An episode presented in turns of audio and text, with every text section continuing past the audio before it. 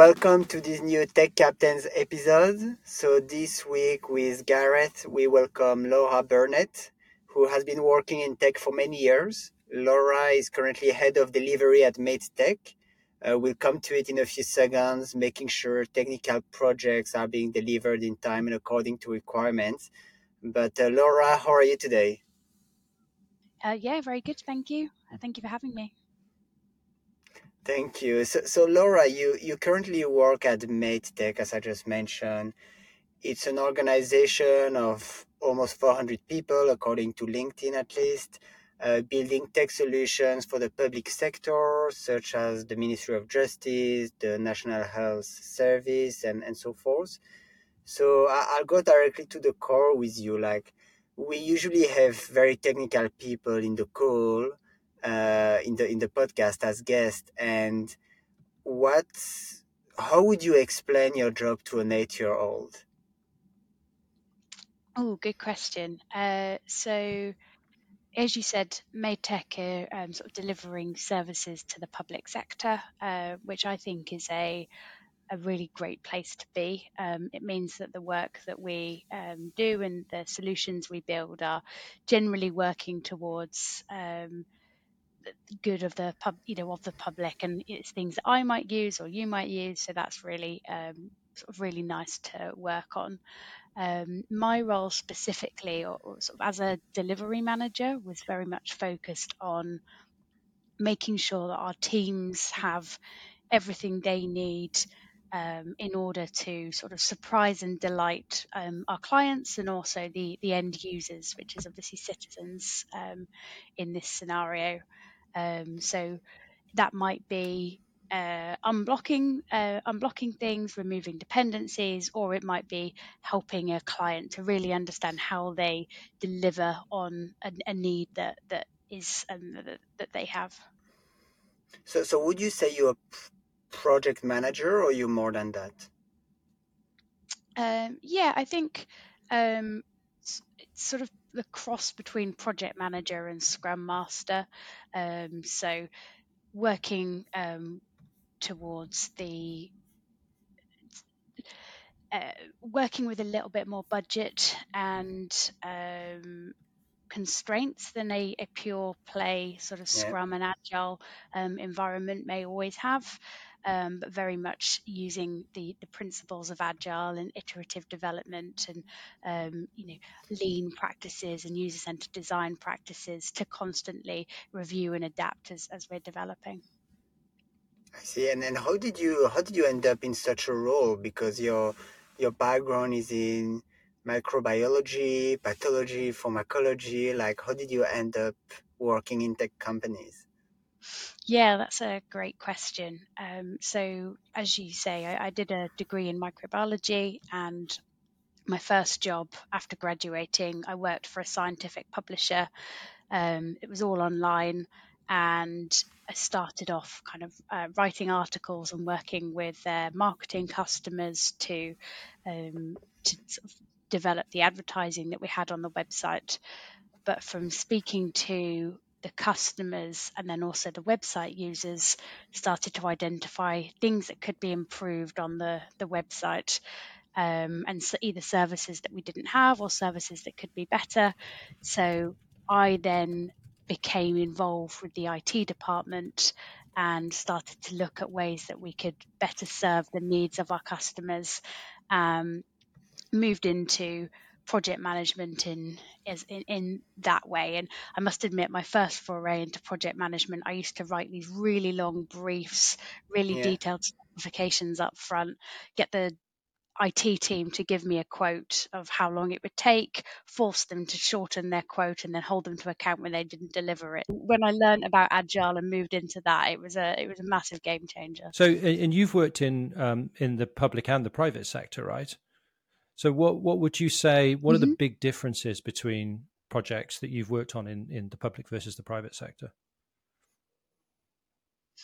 I think for me, um, it's actually a lot more progressive than people may may automatically assume, and and by that I mean um, agile development is, is very much baked into um, into the government digital services um, service manual, which is you know how all digital products are supposed to be developed. All teams are cross-functional and will include user-centered design um, expertise within the team. So it means that our engineers will sit on on user research sessions. They will have a real in-depth understanding of the user needs that we're trying to deliver to and how that aligns to the wider strategy of, of the product. And I think for me that was that's what I love about it when I used to work with um, private sector clients in another agency, we'd often get designs thrown over the fence. Perhaps they, the design work would have been done by a completely different mm. agency. We'd never see the user research side of it. It was just purely, okay, here's this thing, go away and build it. So seeing the impact of that, I think, is um, is kind of why I get up in the morning. I would, would never have expected you to say that the UK government is mandating really good practices like that. That's uh, that's uh, that's great. That's really good. And in terms of like your interaction with the with the developers, like how does that work? Because obviously, you know, every stereotype comes from somewhere. And I mean, I'm a developer myself, and you know, like the interactions between the devs and the non-technical persons can sometimes be difficult because you don't speak the same language and your priorities are not necessarily the same. And you know it's, it's like the all-time joke that a developer never never know, can never give an estimate on when it will be done right? Because there's too many uncertain factors but you can't give that to the client. So so how do you deal with all of this? Yeah so i think I see my role um, as very much protecting um, the team, and that might be both the developers and then also the non development team. So, holding um, external pressures from the business on delivery dates and can you commit to delivering something by now um, away from the team, but at the same time, you know, I do think it's important to have team accountability. Um, so, the whole team is committed to we um, you know we we're working toward like um, an example might be sometimes working in public sector you may be working towards a date which has been committed to by a ministerial um, deadline you know there's something in legislation that means that we have to get a service live yeah. um, in a certain time so then making sure that the the wider team understands what that driver is so that we're working towards it um, as a collective team but then you know we're on the iron triangle. If the dates are fixed it's the um, the scope that you might be looking at changing and having open conversations about do we uh, do we have the right team shape in place? Is there anything else that we need as a team? How can we um, sustainably um, meet the commitments that we've made but without you know burning out and working yeah. all hours it's interesting what you said about um, you feel that you're sort of protective of the team and I think you know my because I've worked with um, traditional project managers and you know recently it's all it's all been delivery managers, and I think it's it's interesting to see how you're very much more involved day to day, hour by hour with what the team's doing, making sure they have what they need. It's a it is a very different kind of relationship, isn't it, than what it used to be? Definitely, and sort of my background, I use I, I've got a little bit of product and almost like business analysis as well. So I'm quite a curious person. I like to understand, you know, the the way that we're delivering things, and I've always been. I've I've always had the ethos of asking asking questions, even if my natural inclination is, oh well, that's a you know that's probably a technical question. This might be a really stupid thing to ask. Um, everyone else on the conversation is going to know the answer, you know, what this acronym is, because I found that by doing that, actually there might be somebody else in the in the room who isn't really sure on what it is. And you know, I've had associate engineers go, "I'm really glad you asked that. I felt too embarrassed to ask, but I didn't know what that thing is either." so I think that you know, right. because I'm quite curious, I like to understand what it is, but it allows me to help with those conversations with clients. Yeah, so your science background is quite helpful there, really, isn't it? yeah, definitely. I, I, think there are a lot of um, similarities between that that sort of way of thinking.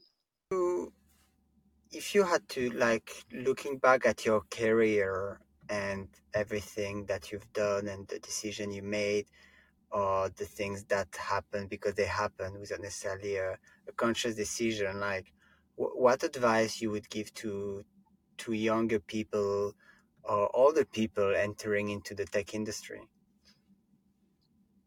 Yeah, so I um, I'm going to go back a little bit in history, but I went to an all girls school, and at that school, um, we weren't offered IT as an option at GCSE.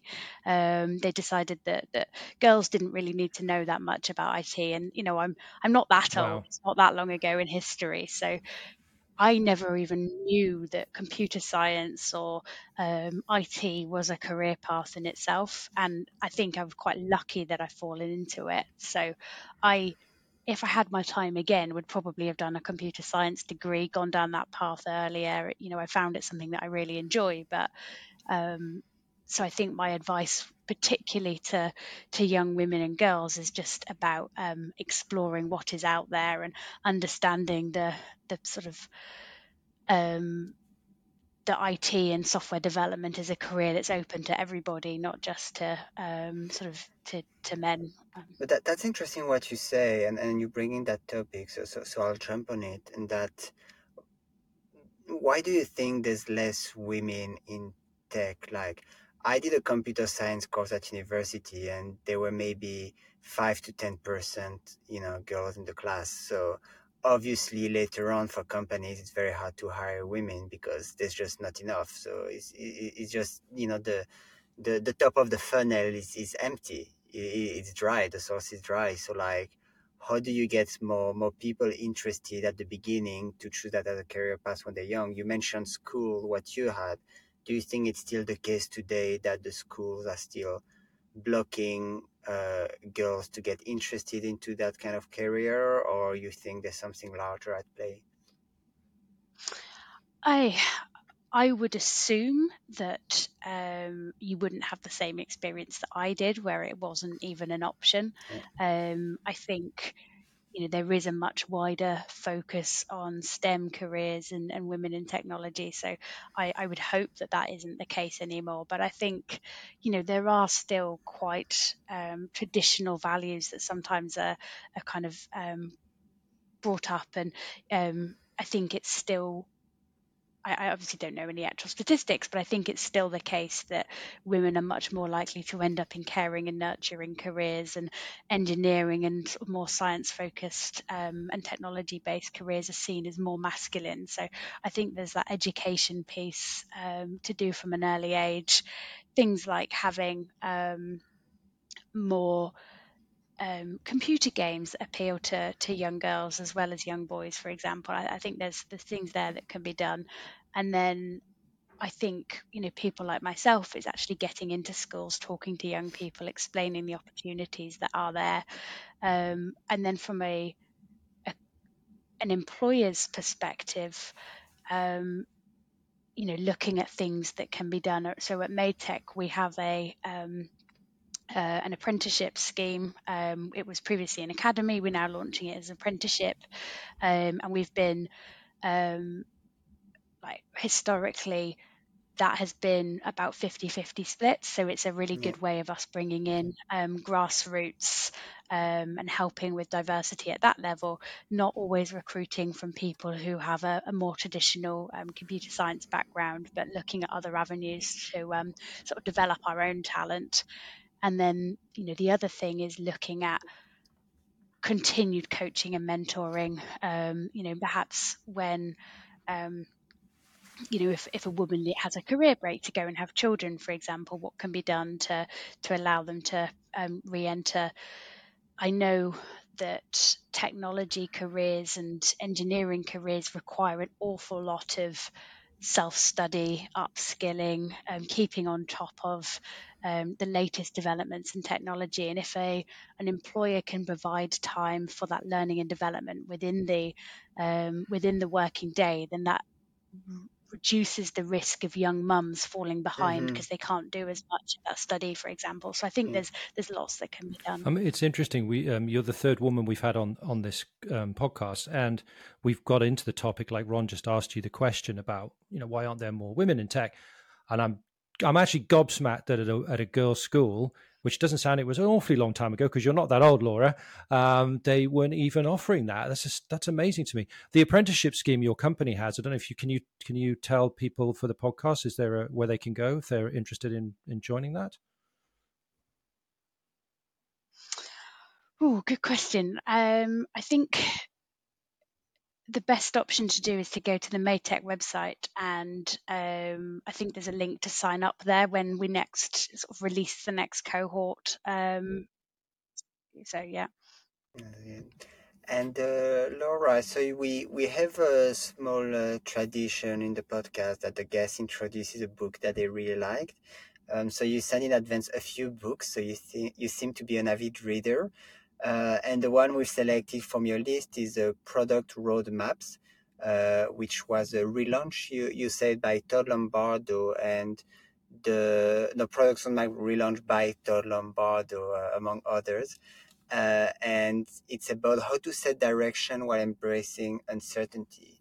So I'm, I'm very interested in this book. Like, what, what can you tell us about it?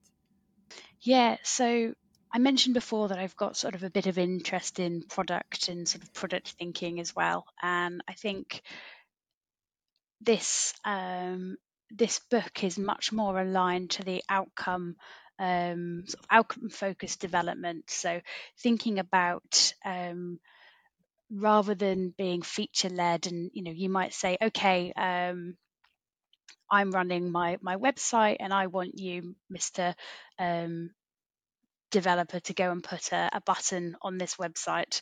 Um, actually it's not the button that you that you want. You want more clicks. You want people to go through to whatever the page is that the buttons focus so that would be a, an example of like the outcome you want is more clicks. Um, the button is, is the feature. And i think traditionally you know you'd see these big gantt charts and waterfall um, delivery plans that had a lot of dependencies on. And and this book is more about um, focusing on outcomes, considering the the cone of uncertainty that you might have. So actually, the further away you get, the less certain you are on on the work. So you know, having a, a wider planning frame, the further away you you go. Um, and there's a lot of really helpful practical tools about um, different approaches to prioritization, for example, or how you can validate that the um, the features that you want to develop will help you meet the strategic objective that you're working towards. So I find it a really helpful book for helping you to turn an overall company strategy and um, you know priorities into tangible tasks that, that we can deliver as a development team. Um, yeah, so um, one of the things I noticed on on the website um, that you mentioned that you have a, a focus on helping the public sector modernize legacy tech, which I'm sure is a well almost never ending job, right? Um, but from a delivery perspective, what do you think the hardest thing is about replacing older tech? Oh, that's a really difficult question. Um, I think. I mean, do these? Okay, maybe I'll add a bit more info. They do they. Do you tend to be doing more wholesale replacement, or is it more piecemeal? Because I'm guessing there might be some really big systems involved, right? Yeah, I think um, I think that, that yeah, definitely there's a bit of a, a mix as to whether you need to replace an entire solution or not. I think a lot of the um, a lot of the work we've done, particularly in local government, is to help them sort of move away from these big expensive sort of SaaS solutions that they get um, really locked into um, and the prices go up and up, and what they get for it is is just atrocious. Um, and instead, starting to move to a a model where they can have like an open source platform that they can run themselves and, and sort of do so in a much um, more efficient way um, when it comes to sort of taxpayer and, and local authority budgets. Um, and I think from a delivery perspective, understanding you know how much of it needs to be migrated is often a bit of a challenge. You know do you need a like for like replacement? Are there some features and functionality which you use more than others? Um, are there you know are there further user needs that could be being met if we architected something in a different way? Uh, so i think there's lots of questions that um, we can ask about the right strategy and approach as we um, sort of move into a, a, legacy tech replacement project and are you seeing so you mentioned um, open source are you seeing then a lot of movement i'm guessing in the uk i don't know if you work outside the uk as well are you seeing a lot of movement away from legacy to open source in the public sector um, yeah, so I yeah we we only currently work with um, UK based okay. um, uh, companies. Uh, I only work in the UK, um, but again on the um, the GDS service manual, um, open source technology and considering open source is one of the the key practices of um, hmm. sort of the, the the service manual. But that being said, you know there are still times when it makes more sense to procure something off the shelf and you don't always want to um, develop something just for the sake of it and you know not all um, public sector departments have the budget um, to have uh, an internal development team running every single service and product that they might want. So, you know, a lot of the digital transformation strategy work we do is actually looking at, you know, those buy versus build um, mm considerations and actually what is the right approach for the, the client in that scenario. And as Ron mentioned, you know, he and I are both um, CTOs, um, so we work with delivery people. And I wonder, from from your perspective, what do you think that senior tech leaders don't really understand correctly about what you do? You know, what, what is the sort of what are the misconceptions? Do you think? Oh,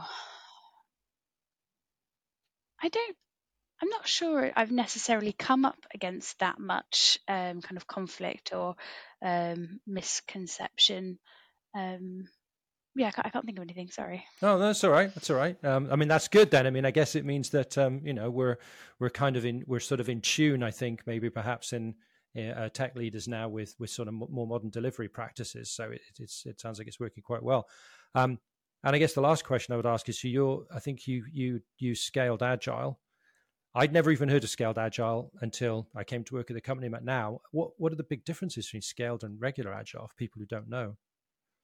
Um, I think I think if um, if you can organize um, your technical teams um, into product you know product teams where each product team owns the end-to-end delivery and they can manage the front end the back end the getting the service live i think that is um, always a great sort of direction of travel to have as an organization because it really empowers those teams but in reality that isn't always feasible um, or at least feasible in the immediate sense. And so you may have another department which is doing integration and testing, and perhaps you've got a security or a DevOps team who manage the infrastructure and the um, the permissions that you have set up in your in your environment and i think when you start to get these levels of complexity at um, enterprise level organizations and you're thinking about